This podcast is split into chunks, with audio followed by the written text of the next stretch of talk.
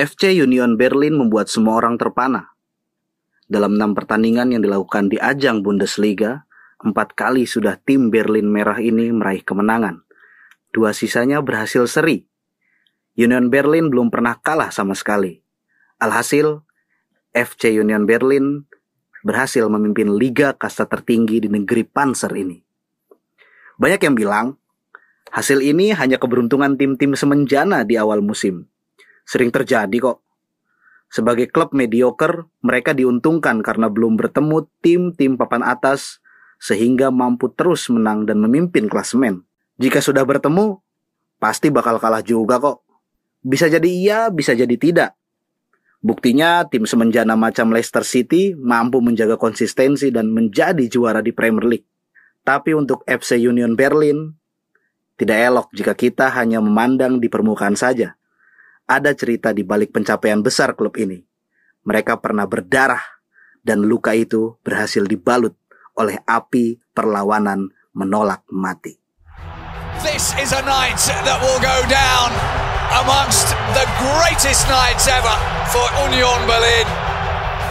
It's Union Berlin against Borussia Dortmund. Will we see surprises? The top game from match day three gets underway.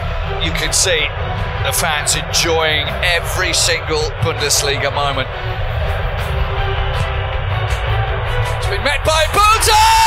And Berlin have got their first ever goal at home in the Bundesliga. Royce, Sancho. This time it's going to work.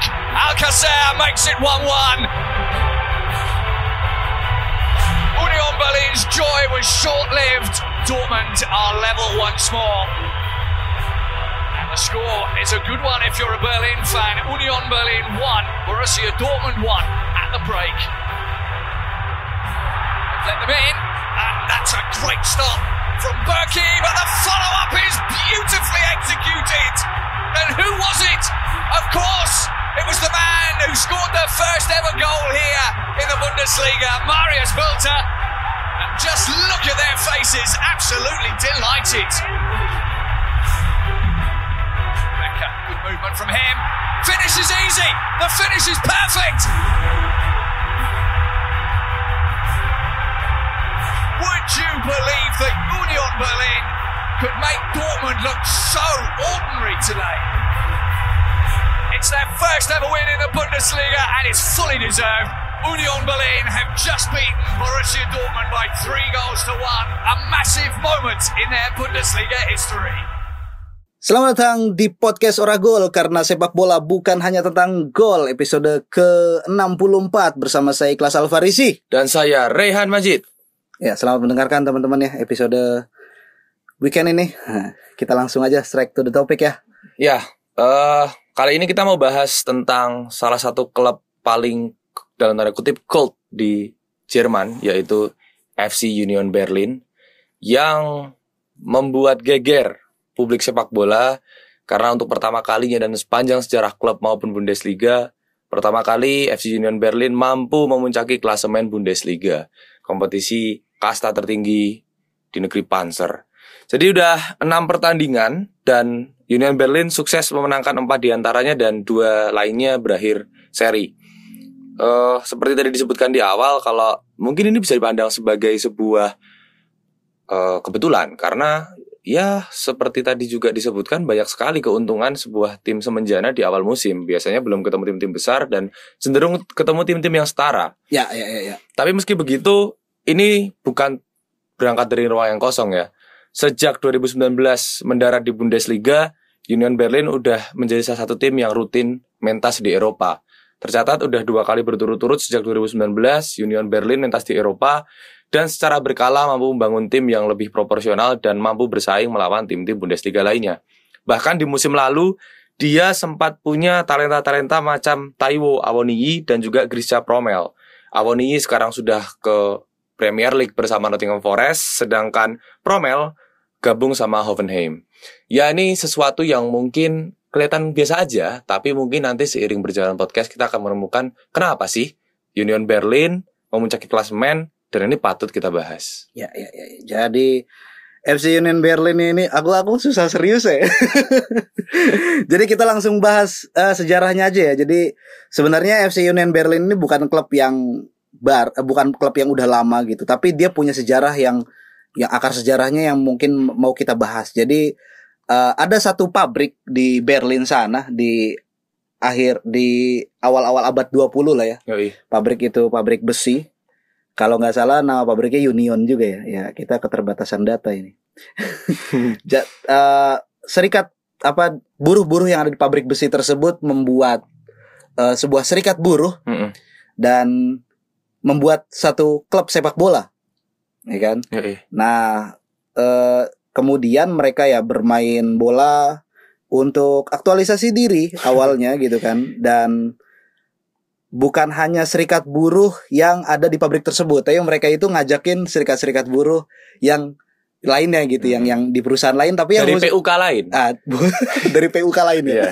Nah, itu tuh tapi yang khusus besi. Ya. Ah, misalkan di Berlin nih, terus nanti ada yang pabrik besi Cakung, Waduh, Cikarang, daerah-daerah gitu. satelit itu ya. Iya, Tangerang gitu. Eh, besi-besi kan, besi Mas, besi Mas. Eh, kita Ayo, bikin join. klub bola gitu. Nah, eh, klub ini kemudian eh, berjalan terus gitu kan sebagai klub yang memang basisnya adalah buruh sebagaimana klub-klub Eropa yang dulu Hmm. juga hadir gitu kan. Eh, mereka juga diinin apa di, didirikan oleh para serikat buruh atau serikat pekerja atau entitas lain berdasarkan kelasnya masing-masing gitu. Oke. Nah, ya ya keren sih menurutku apa ya? Mereka kan pekerja besi itu kan fisikal banget ya. Mm-mm.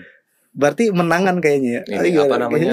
eh, buruh kasar ya mereka. Buruh kasar ya. Yoi. Eh, nah, Union apa namanya? Ya sebelum bernama Union Berlin ini mereka itu kemudian eh, disebut sebagai the Iron Ones gitu kan, Iron si si besi gitu kan, para pekerja besi ini ya jul, dapat julukannya kayak gitu. Nah, kemudian eh di mereka ini jadi sebuah klub dan mulai bermain di berbagai kompetisi regional gitu kan. Hmm. Di pernah memenangkan kompetisi regional kayak apa Piala Gubernur Berlin gitu mungkin ya gitu. Bisa jadi. Nah, tapi uh, belum pernah sama sekali lolos ke kasta tertinggi di era tersebut. Sampai kemudian ketika mereka sedang berjuang gitu, uh, mereka harus di- diterima menerima kenyataan bahwa uh, Jerman kalah perang dunia dan mereka harus dibelah gitu kan. Daerahnya harus dibelah dan ternyata si Union Berlin ini yang nanti bakal kita ceritain ya, itu malah terseret ke Jerman Timur. ke bagian yang timur. Ke bagian yang timur. Ya, eh menarik ya dari kita kalau tarik dari sejarah pe- pendiriannya sebetulnya Union Berlin itu sudah didirikan sebetulnya sejak 1906 ya. Cuma Ya, waktu ya, itu ya, namanya ya. masih FC Olympia Oberschöneweid. Dan pasca itu eh, Union Berlin berulang kali bergonta-ganti nama sampai kemudian sejak 1966 ditetapkan namanya satu, kan depannya ada satunya tuh ya. Mm-mm. Satu titik FC Union dan ya, ya, ya, ya. mempresentasikan daerahnya yaitu Berlin. Seperti tadi juga ya mereka dipunya julukan uh, metal worker boys karena mereka adalah pekerja-pekerja besi dan yang menarik sebetulnya buatku adalah bagaimana soal uh, keinginan dari para pekerja buruh yang bersatu dalam serikat buruh untuk punya ruang aktualisasi gitu ya. Hmm. Karena eh sangat melelahkan ya hidup di siklus ekonomi kapitalisme yang sangat determinan dan sudah matang ya di Eropa Eropa udah matang ya. udah matang ya Udah mungkin matang. ya kan? apalagi Mark meninggal. Wah, makin matang. Makin matang. Yoi. Habis itu kan anak turunnya Marx kan saling berdebat kan, wah Waduh. semakin mempersulit. Ada yang improvisasi. Iya. Yoi. Itu membuat gerakan eh, buruh di sana punya banyak imajinasi soal menciptakan kondisi hidup yang lebih baik. Jadi iya iya iya. orang-orang di sana mungkin udah nggak protes soal upah gitu, Iya, iya. tapi minta buatkan akses juga punya stadion sendiri Gokil, gitu. mungkin, ya kan. gokil, gokil. Jadi udah udah udah jauh melampaui eh, bagaimana mungkin teman-teman buruh di Indonesia memperjuangkan haknya mungkin udah Iya. sangat jauh dan nggak apple to apple ya. Terus gitu. klub- bikin klub bola aja lah, jangan bikin partai. Iya, iya, iya, bisa juga sih. Iya, bikin klub bola. Tapi udah udah udah telat kayaknya. udah telat. Oh iya udah. Udah telat. Nah, jadi ya eh, dan tadi kalau kita bicara soal ya pekerja besi gimana sih? Ya mayoritas sebetulnya di Eropa dalam beberapa eh, artikel yang aku baca sebetulnya eh, secara spesifik buruh-buruh yang punya klub itu punya satu kecenderungan yang sama yaitu terlibat aktif dan serius dalam hal ini untuk mengimprovisasi klubnya. Meskipun Ya, awalnya ya, ya, sebagai ya, ya, wadah aktualisasi tapi semakin ke sini mereka semakin terlibat aktif sampai kemudian mampu membuat fanbase yang besar gitu. Nggak hanya dari kalangan buruh tapi juga bisa akhirnya menjadi representasi sebuah daerah. Salah satu contohnya di Berlin itu lewat Union Berlin. Ya nanti kita bisa lihat lah bagaimana eh, apalagi di Jerman kan erat banget nih soal bagaimana klub itu bukan dimiliki perseorangan atau perusahaan Ya, kan ya, ya, ya. tapi dimiliki oleh fansnya. Ya, nah, ya, mungkin ini juga berakar dari bagaimana kebanyakan apa namanya klub bola di Jerman maupun di Hmm. Eropa kan kebanyakan dari grassroots kan. Iya, iya. Dia dibentuk dari pabrik. Heeh. Kalau di Celtic sama Rangers itu kalau nggak salah yang bentuk biarawati, eh biarawati, biarawan, biarawan. ya. pemuda-pemuda Katolik Protestan gitu-gitu. Ah. Jadi itu benar-benar eh, tumbuh dari komunitas gitu. Iya, Jadi ideologis akhirnya ya. Me- Mm-mm. apa merepresentasikan kelompok di dia sendiri Yes, gitu loh. Makanya nggak mengherankan di ibu kota-ibu kota macam London atau Berlin akan sangat banyak sekali klub gitu. Bisa Ah, sampai 30-an. iya, Kalau iya. kita lacak kan Nah, di London misalnya kita Iya, iya. kita sedikit geser ke ada Inggris. The Hammers. Ada Hammers, ada Crystal Palace, ada, Fulham, ada Arsenal, ada Chelsea dan Chelsea itu siapa tuh? London juga Enggak maksudnya miliknya siapa tuh? miliknya. Kurang tahu juga itu kan baru, baru gede belakangan. Eh, ya, itu jadi ya seperti tadi ya, akhirnya eh, sangat erat kepemilikan oleh fans kayak gitu sih. Oke, perjalanan Union Berlin ini kemudian eh, harus dihempaskan ya oleh kenyataan Hmm. bahwa Jerman di tahun 19 berapa sih? Perang Dunia selesai itu 43 ya? 19 yang enggak lah 45 ya? 45 45 Yang 45. 4, 4, 4, ya kan 45 kan enggak enggak enggak lama ini kalah kan langsung proklamasi. Oh iya ya. Oh iya, segitulah pokoknya. Jerman kalah nih. Ya. Partai Nazi runtuh dan eh, ya Jerman sebagai eh, si kalah apa si ya apa tim yang kalah dari Ya. dari perang ini, negara yang kalah dari perang ini harus menerima eh, hukuman dianggap sebagai penjahat perang dan lain sebagainya dan negaranya itu harus kemudian dikuasai oleh dua kekuatan besar, Mm. barat dan timur gitu kan. Di barat itu ada Prancis, eh, Amerika Inggris. dan Inggris gitu kan. Di timur ini ada punyanya Uni Soviet dan akhirnya Jerman itu terbelah menjadi Jerman Barat dan Jerman Timur. Nah, pembelahnya ini pas-pasannya itu lewat kota Berlin tuh loh. Oh iya. Nah, lewat kota Berlin dan mau nggak mau kota Berlin pun harus dibelah gitu kan. Makanya kemudian kita kenal adanya di Berlin tembok besar Berlin yang memisahkan Berlin Barat yang eh, masuk ke Jerman Barat dan Berlin Timur yang masuk ke Jerman Timur dong gitu. Terus FC Union Berlin ini ternyata terseret oleh pembelahan tersebut gitu kan. Dia kan apa ya didirikan oleh kelas pekerja semangatnya semangat pekerja gitu kan. Tapi masuknya ke apa namanya Jerman Timur Mm. yang sebetulnya harusnya bagus dong gitu kan. Mm. Kayaknya kelas pekerja ini udah nggak dianggap pekerja lagi nih gitu kan. Karena kan agak sosialis Iya, gitu kan iya. ini. Tapi justru mereka harus dihadang oleh otorita otoritarianisme. Ya apa sih padanannya otoritarianisme tuh? Biar kita enak aja gitu. Lebih ke diktatorship sih. Ya, ya, otoriter lah gitu Hmm. ya. Malah kayak gitu dan mereka harus berjuang gitu kan karena mereka juga nggak nyaman gitu kan di bawah pemerintahan sosialisnya Jerman Timur. Hmm. Eh, tapi mau nggak mau sebagai sebuah klub ya mereka juga harus tetap bertahan dan akhirnya bermain di kompetisi Jerman Timur. Nah, eh, di Jerman Timur mereka sebetulnya nanti akan menarik nih karena eh, pada pada perkembangannya sebetulnya Union Berlin dan Hertha Berlin ada dua Ya, dua ya, klub dua di klub Berlin. besar di eh, Berlin. Itu sebetulnya punya ikatan persaudaraan yang kuat gitu. Ya, ya, bukan rival, bukan justru rival. ya. Iya, iya. Jadi jadi ya apa ya? Mungkin kita bisa kalau yang dekat mungkin beberapa waktu lalu eh, sempat eh, agak viral itu rivalitasnya Persis Solo sama PSIS Semarang gitu. Nah, Mereka berteman tapi mereka mengemas itu dalam war, mereka eh, adu iya. chance, Oke. mereka Iya, iya. open fight gitu. Tapi Ah. mungkin itu bukan atas kebencian tapi ya itu luapan Iya, euforia di stadion gitu dalam ya. rangka ngeguyup ke aja. Iya kayak gitu. Nah kalau yang di apa namanya yang di Union Berlin ini mereka akhirnya harus ikut ke Jerman Timur atau dalam hal ini di Berlin Timur. Ya, ya, ya. Yang mana itu memaksa mereka berkompetisi di kompetisi sepak bola teratas Jerman Timur saat itu yang bernama Oberliga. Oberliga. Oberliga dan mereka punya sebuah eh, rival yang sebetulnya lebih erat dikaitkan dengan Union Berlin yaitu Dynamo Dresden ya. Ya, ya, ya. ya. Dinamo Dresden dan eh, itu salah satu rival mereka sampai Hmm. akhirnya nanti eh, mereka cukup berjibaku dan mampu menguasai liga dalam hal ini karena Hmm. setahun setelah mereka dibentuk sejak 1966 itu mereka langsung berhasil menjuarai eh, salah satu kompetisi kalau nggak salah kayak Kopaji Samsunya di sana Iya, gitu. iya, iya. Mereka juara itu. Piala Jerman Timur. Piala. Jerman Timur. Mereka menjuara itu dan Dan dan itu apa secara representatif me- melambangkan face to face-nya sipil, kelas pekerja dan militer ya. Karena yes. Dinamo apa ya Dinamo Berlin nama Hmm. lainnya itu miliknya polisi rahasia di Jerman Timur. Mm-mm. Nah, itu itu nanti akhirnya berkembang. Jadi persoalan pertama dengan Dinamo Dresden, Dinamo Dresden ini yang punya polisi. Ya. Lalu kemudian muncul rival baru namanya BFC. Lambangnya ada obornya. Ya, la- Ada obornya. yang mana? Enggak itu Dinamo Dresden itu. ya, ya, yang yang satunya kan BFC Dinamo ya. Eh, Itu rival keduanya, namanya BFC lagi. BFC. Lanjut.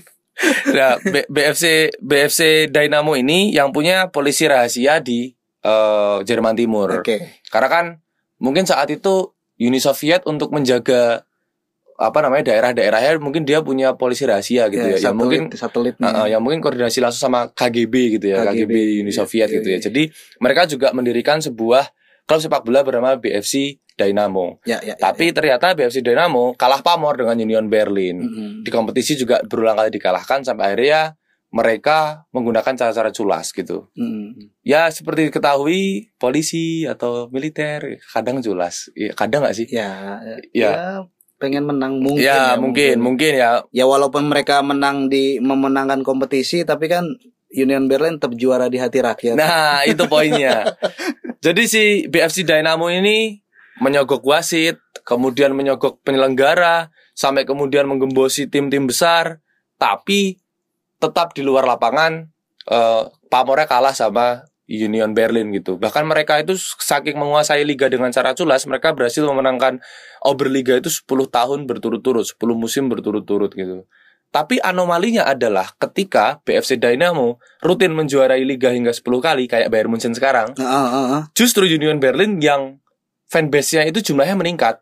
Oke, malah justru mem- mem- mem- apa meningkatkan Membengkak, iya. engagementnya Iya. Union Berlin ya, Iya, bukan BFC Dinamo ya. bukan. Ah, Dan kalau soalnya kita disuruh diikut pelatihan kalau misalnya mendukung BFC Dinamo. iya, ribet. Iya, Makanya ribet. makanya kalau ditilik lebih jauh, isi dari tribun Union Berlin itu adalah anak pang, Oke. anak-anak sekolahan, Nah. berandalan gitu-gitu. Makanya mereka yang akhirnya kontra terhadap eh apa namanya Dinamo Dresden. Eh Dinamo eh, BFC Dynamo. Makanya ada satu quotes menarik tuh yang bilang bahwasanya tidak semua supporter Union Berlin memusuhi BFC Dynamo atau Mhm. pemerintah, Mm-mm. tapi semua yang memusuhi pemerintah pasti adalah supporter Union Berlin. Gokil.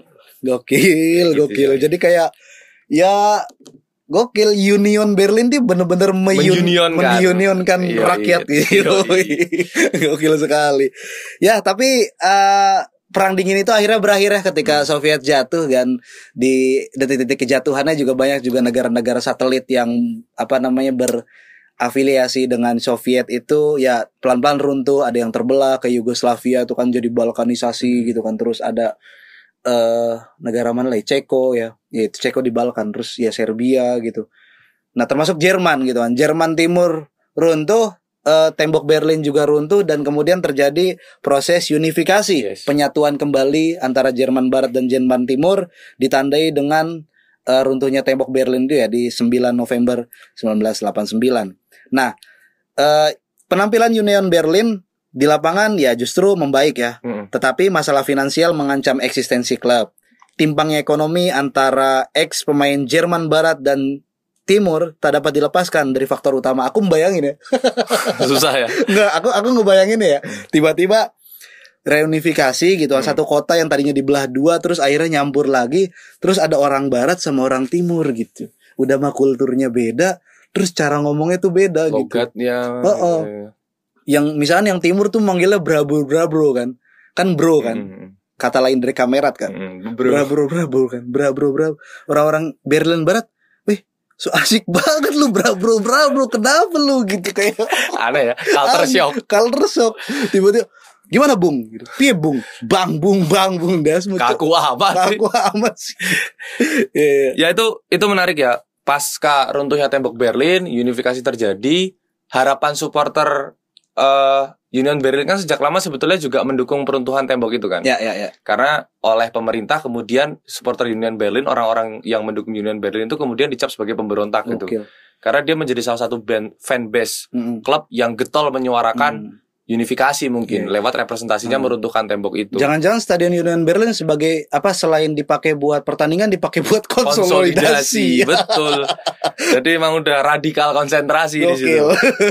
Nah, itu ternyata ketika rem- eh, tembok itu runtuh, ternyata cahaya tidak terlalu bersinar ke arah Union Berlin ya. Ya, ya, ya. Tapi justru kabut gelap sempat menyelimuti apa namanya Union Berlin. Dan itu terjadi karena sejak keruntuhan itu Union Berlin nggak kunjung mampu berprestasi atau menembus Bundesliga gitu ya. Karena Hmm. otomatis kan unifikasi cenderung mengikuti gaya-gaya barat kan. Ya, ya, ya. ya. Dan eh, Union Berlin cenderung kesulitan dan lebih erat dikenal sebagai klub yang sering degradasi sampai bahkan divisi keempat Hmm, jadi klub kampung akhirnya. klub kampung gitu. Mm. Tapi yang menarik adalah di ambang kebangkrutan itu ada seo- seseorang bernama Dirk Ziegler Ya. yang kemudian eh, menyumbangkan uang kurang lebih 1,5 juta pound Ya. untuk menghindarkan Union Berlin dari kebangkrutan. Mm-mm. Dan ya saat itu kemudian mulai bangkit dan fun fact-nya ada seorang eh, pemain eh, Brazil yang terus dikontrak untuk kemudian membawa Union Berlin sampai kembali ke kasta teratas gitu. Jadi di tengah situasi yang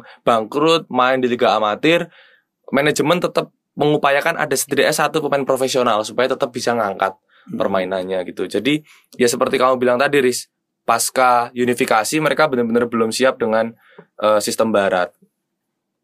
Nah, kemudian juga ya kita tahu ya ke kebangkrutan ini salah satunya diindikasikan dengan banyaknya perusahaan di Jerman Timur itu yang diprivatisasi oleh pemerintah. Betul. Kan dulu kan punya Uni Soviet ya. Ah, ah. Ya punya negara. Ah, punya negara Punya gitu. negara. Kemudian diprivatisasi Ah, dan itu menyebabkan eh apa sih namanya? PHK massal gitu. Iya, iya, iya. Sehingga banyak yang nggak punya uang gitu, mungkin nggak Ah, bisa beli merchandise, nggak Iya, bisa iya. beli tiket gitu. Ah, Dan akhirnya jumlah perusahaan yang settle di Ah. Jerman di, di bekas daerah daerah eh, dan akhirnya jumlah perusahaan yang ada di bekas Jerman Timur itu sedikit gitu loh. ya, ya, ya, ya. Sehingga nyari sponsor sulit gitu. Ah, betul, Sedangkan di betul. Jerman Barat Iya, iya. perusahaannya jadi-jadi Ah, ah, gitu loh. Di situ kapitalisme menunjukkan keangkuhan. Wah, ya kan, mampus lo ikut ikut Mampus lo. komunis, enak, gitu Enak, kan. emang enak. enak, susah kan. Nah tadi menarik tuh ketika eh, Dirk Ziegler menyumbangkan Ya. kurang Dirk lebih Ziegler nih kayaknya orang-orang yang pas privatisasi ini dia "Ber- berapa aset ya jual lah ya gitu. Dapat lumayan Nah, nih. mumpung ya. Union Berlin Ya. adalah darah saya gitu. Ya, dia dia juga seorang fans Union Berlin kan. Ya, ya, Makanya ya, ya. ketika Dirk Ziegler menyumbangkan kurang lebih 1,5 juta euro, itu juga masih disokong dana dari supporternya yang menjual darahnya Nah, sendiri. peristiwa berdarah yang ada di Union Berlin. Peristiwa berdarah yang Ceritain Han, kasih tahu nih biar teman-teman PSIM pada denger. Waduh. Enggak canda. Ya, jadi pada 2004 Union Berlin butuh dana segar. Ya. Nah, seorang pebisnis Dirk Ziegler datang, tapi dananya tidak cukup. Sehingga perlu bantuan dari supporter. Tanpa perlu dihimbau, ternyata supporter sudah mengorganisir diri untuk membuat gerakan kampanye bernama Bleed for Union atau Darah untuk Union.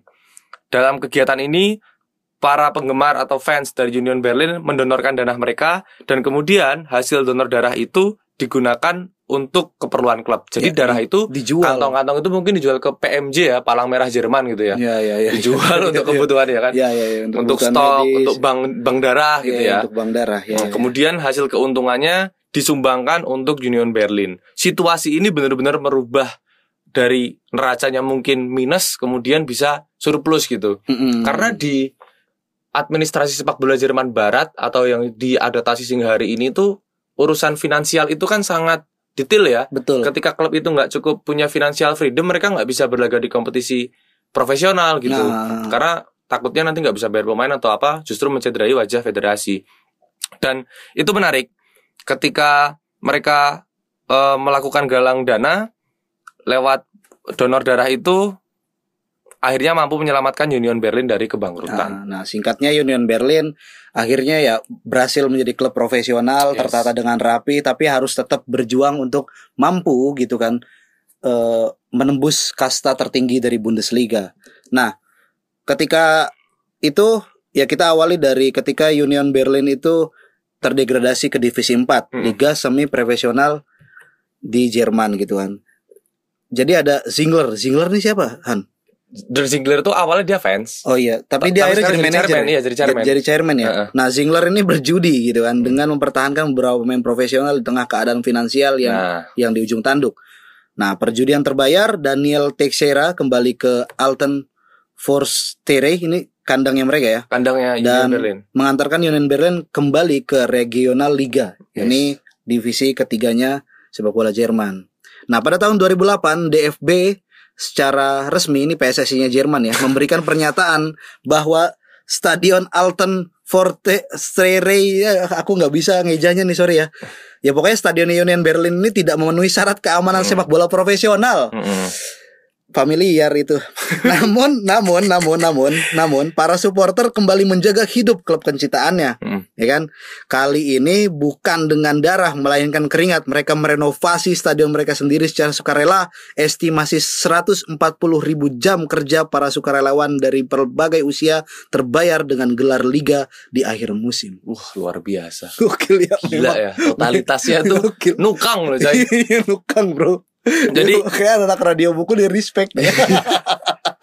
ya, itu makanya mungkin benar-benar culture shock ya. Mungkin uh, Oberliga tadi seperti seperti kita ceritakan kan Mm. sangat mudah disogok ya, Ya, apalagi ya, ya. sama BFC Dynamo tadi Betul, bisa diobok-obok liganya. Ah, bisa diobok Tiba-tiba berhadapan dengan DFB yang sekarang yang Ah. lebih tertata lewat Ah, Bundesliganya ah, ya, dan ki- punya semacam regulasi yang nggak bisa ditawar gitu. kedaulatan hukum. Nah, kalau mau main di sini aturannya ini bos gitu Iya, kan. Kalau iya. mau ikutin gitu. lah Dan- kalau aku apa namanya ngasih kompensasi ke yang lain gimana klub-klub yang lain mereka juga sama ini Nah. kita mulai dari nol gitu Iya, iya. semuanya punya hak yang sama ayo Iya. berjuang bareng-bareng ya. Ya gitu begitulah kan. kapitalisme guys gitu ya ayo lanjut Nah, makanya ketika stadion Under Alten Forsterei Ah. yang di wah itu cara Nyatakan. gitu ya yang dinyatakan tidak layak oleh DFB saat itu, oke supporter langsung ambil bagian. Mm-mm. Dalam beberapa laporan eh, pembangunan stadion itu tercatat hanya 10 tenaga profesional yang digunakan. Ya Mungkin 10 ini cuma mandor, kepala tukang, arsitek mungkin gitu ya. mandornya ya ya ya 10 orang itu Ya, mungkin 10 orang. yang lainnya di briefing aja yang lainnya briefing,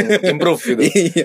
Makanya kemudian orang-orang secara bergantian setiap hari Senin sampai Sabtu kalau nggak salah jam 7 pagi mereka udah datang ke stadion bergantian untuk nukang bareng-bareng kayak gitu. Hmm. Dan total sekitar ada 1.600 penggemar yang menghabiskan kurang lebih 90.000 jam untuk merenovasi stadion itu dan rampung di pertengahan 2009. Ini gila coy. Udah nyumbang darah, kemudian mereka nyumbang keringat sekarang Hmm. demi kedaulatan klubnya gitu.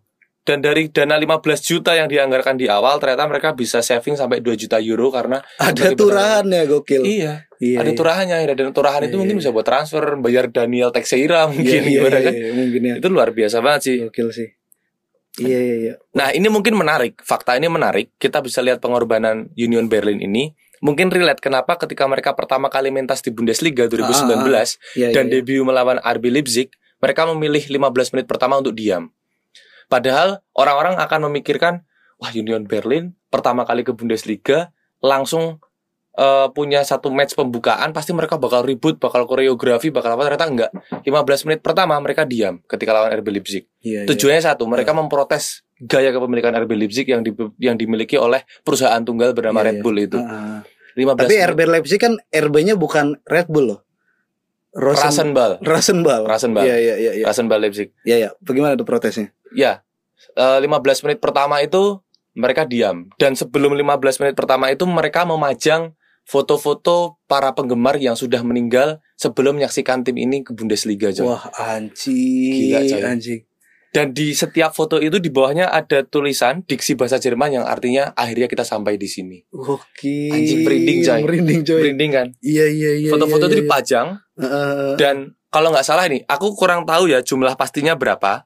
Tapi bayangkan seperti ini, stadion dari eh, Union Berlin yang bernama Under Alten Forsterei itu kapasitasnya katakanlah 21.000 ribu. Hmm. Tapi mereka tiba-tiba di hari H itu yang yang terjual adalah 21.400 tiket. 400-nya kok gaib. 400 itu adalah 400 supporter yang nggak bisa sampai Bundesliga menemani udah meninggal, udah Iya, kenapa? iya, Dan itu iya, dibelikan betul. Wah gila, terus 15 menit selanjutnya mereka diam. RB Leipzig yang ribut, tapi mereka Hmm. diam ngeliatin aja, melihat kita nih loh jagain Union Berlin tuh kayak gini. Mereka tuh berani menggadai idealismenya buat dibeli sama perusahaan dan segala Ya, macam. ya, ya, Wah ya, itu ya, ya. Wah kacau sih. Ya, ya, ya. Kacau, kacau. Nah, ketika pertandingan melawan Stuttgart ada eh, kutipan menarik nih dari Dirk Zingler nih. Hmm. 40 tahun saya menunggu momen ini, promosi ke Bundesliga. Saya sangat senang karena orang-orang yang terikat dengan klub sangat pantas mendapatkannya. Saya sangat senang. Artinya kemenangan ini tuh memang dipers apa keberhasilan ini pencapaian ini benar-benar di Hmm. apa dipersembahkan Dipersembahkan. kepada para fans Hmm. gitu kan. Dan itu tuh apa ya? Ya ini aku peng ap- apa bukannya aku bermaksud untuk mengglorifikasi mimpi-mimpi gitu Iya, oke. mimpi tapi apa yang menyambungkan idealita dan realita itu kerja, Kerja. Wuh, Keren. gokil kan Yoi. Ya, ya, ya.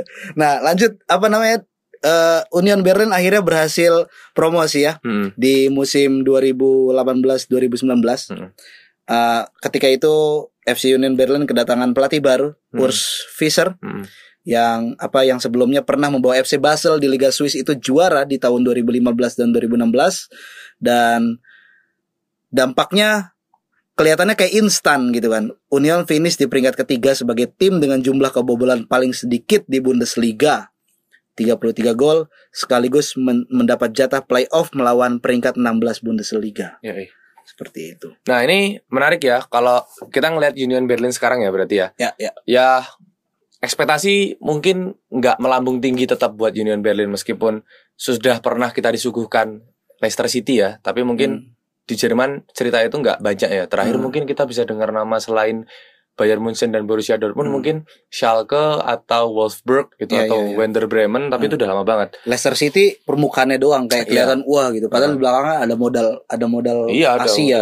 iya, ada Ada modal Asia. ada modal Ada semangat. Asia Tenggara di situ. Ada semangat Asia Tenggara di sana. Yoi, tapi musim ini mm, kayaknya bakal jadi musim yang penuh perjudian buat Urs Fischer ya. Mm-mm. Setelah musim lalu mereka finish di peringkat 5, ya musim ini sebetulnya mereka nggak dalam kondisi yang baik-baik aja gitu. ya ya ya. Karena apa?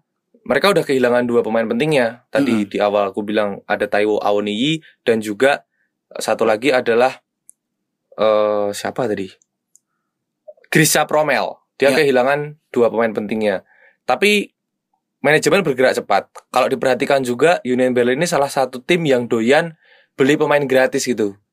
Dan juga Hmm. banyak meminjam pemain. Jadi memang mewujudkan banget bahwasanya mereka tuh nggak punya banyak Hmm. sumber daya modal yang baik gitu sehingga Iya, lebih milih uh, pemain-pemain yang free gitu. Tapi meski begitu Urs Fischer ini pelatih ulung ya. Dia besar di Swiss. Kemudian dia pernah membawa FC Basel juara di musim 2015-2016 dan di Union Berlin dia memainkan pakem 352. Ya. Nah, pakem itu yang membuat Union Berlin berhasil tembus sampai lima besar musim lalu, mengantarkan mereka berlaga di eh, Eropa dan sekarang Main di Europa League lu gokil Iya. lu. main di Europa League dan sekarang Tapi mereka kalah dia Kalah. sama ini sama apa namanya? Siapa tuh? Saya melihat dulu sama Union Saint Gaulois. Dari mana tuh? Ini klub mana ya? Ya klub itulah. Dia kalah pokoknya. Tapi Hmm. nanti eh, malam ini dia bakal ketemu sama Sporting Braga Uff. dari Portugal. Malam ini ketika kita tag ya hari Kamis. Yoi. Ah, Jadi itu hmm. menarik ya. Urs Fischer eh, tidak dihuni banyak pemain bintang. Kedalaman skuadnya juga masih dipertanyakan. Tapi di satu sisi dia harus bersiap mengarungi DFB Pokal, mengarungi Bundesliga dan Europa League. Tiga kompetisi dalam satu musim yang bersamaan jelas nggak mudah kan. Tapi ya Betul. let's see lah. Kalau di handbooknya Spieltag ada sebuah hot text, ada sebuah eh, apa ya bahasanya hot text ini kayak ramalan atau prediksi gitu. Jadi salah satu striker mereka yaitu Seraldo Becker menurut teman-teman dari Spieltag Indo akan masuk top 5 pencetak gol terbanyak musim ini gitu. Nah, ini membuktikan ada kemungkinan Union Berlin jadi salah satu tim yang mampu mengorbitkan banyak pemain bintang. Mm, mm, mm, mm. Tuh, jadi wah, Iya gitu ya. Jadi skemanya ya, namanya klub kecil mah ya realistis gitu kan. Par, apa produksi pemain banyak, mm-mm. dijualin dengan harga ya patokannya mahal dan kemudian hasil penjualan itu diputar lagi sebagai modal dan itu kayak gitu terus pola itu terus berlanjut dan mm, apa menghasilkan eh, si klub itu jadi klub yang kaya, klub yang solid. Kayak Ajax, Ajax kan ya ya penghasilan dia Udah modal modal kaya eh, ya. iya, udah terhitung kaya dan modal terbesar dia kan dari hasil penjualan pemain, Betul. keuntungan terbesar dia. ya. Modal yang kemudian masuk diputar lagi sebagai Hmm. apa namanya yang menggerakkan ya, menggerakkan klub tersebut gitu. Union Berlin respect dan mudah-mudahan ya, mudah-mudahan lagi nggak tahu lah. Ya, aku berharap Union Berlin tuh bisa berprestasi sih. Eh, karena apa sih? Kalau aku mungkin agak subjektif ya, tapi ngelihat perjuangan supporter gitu tuh apa ya haru coy. Maksudnya mereka deserve prestasi gitu. Meskipun di off, off air tadi kita Hmm. bilang nggak semua penggemar atau fans itu memuliakan atau menempatkan prestasi itu di titik tertinggi gitu. Iya, Bagi iya. mereka mungkin mendukung melihat tim ini masih berlaga, masih hidup mungkin udah cukup gitu. Iya iya iya. Tapi buatku ya, orang yang sangat jauh dari Berlin, ya aku berharap yang terbaik buat fans yang udah sebegitunya buat klub gitu. Iya, Melihat orang-orang yang mereka jagain dari lama, Hmm. klub yang mereka bangun dari lama tuh bisa di atas podium Hmm. angkat piala itu kan sesuatu yang kalau misalkan di Piala Dunia Union apa Piala Dunia Jalan Union Berlin bisa ke Indonesia mah kayaknya kita kasih tempat kali ya. ya, di radio buku kan. Enggak coy, maksudnya kan Dortmund sama ini kan mau ke Indonesia. Maksudnya konteksnya gue ngapain ke saya goblok. Enggak, Union Berlin nih ke Jakarta apa ke. Bandung lawan klub-klub sini. Hmm. Nah, terus apa sat, seperempat tribun itu diperuntukkan buat Iya. para fans Union Berlin. Iya. Datang datang Fans datang. kan. Datang datang ayo nikmati nikmati Jawa Barat gitu kan. ayo ayo selamat datang di Indonesia gitu. Kalian sudah bekerja keras gitu. Jadi Silakan liburan. Ayo liburan ayo gitu terus nonton pertandingan persahabatan gitu terus fans-fans klub-klub yang melawan Union Berlin juga bisa belajar Wih gokil sharing session Iya. gitu-gitu itu harus belajar Tapi man. bingung ketika fansnya datang ini toko bir di sebelah mana? Oh, sini es teh gitu. Oh, motherfucker. Katanya. loh di situ kan ada Elizabeth oh itu cendol oke gitu aja di episode ke 64 ini sampai jumpa di episode selanjutnya ciao Bye Bella. bye.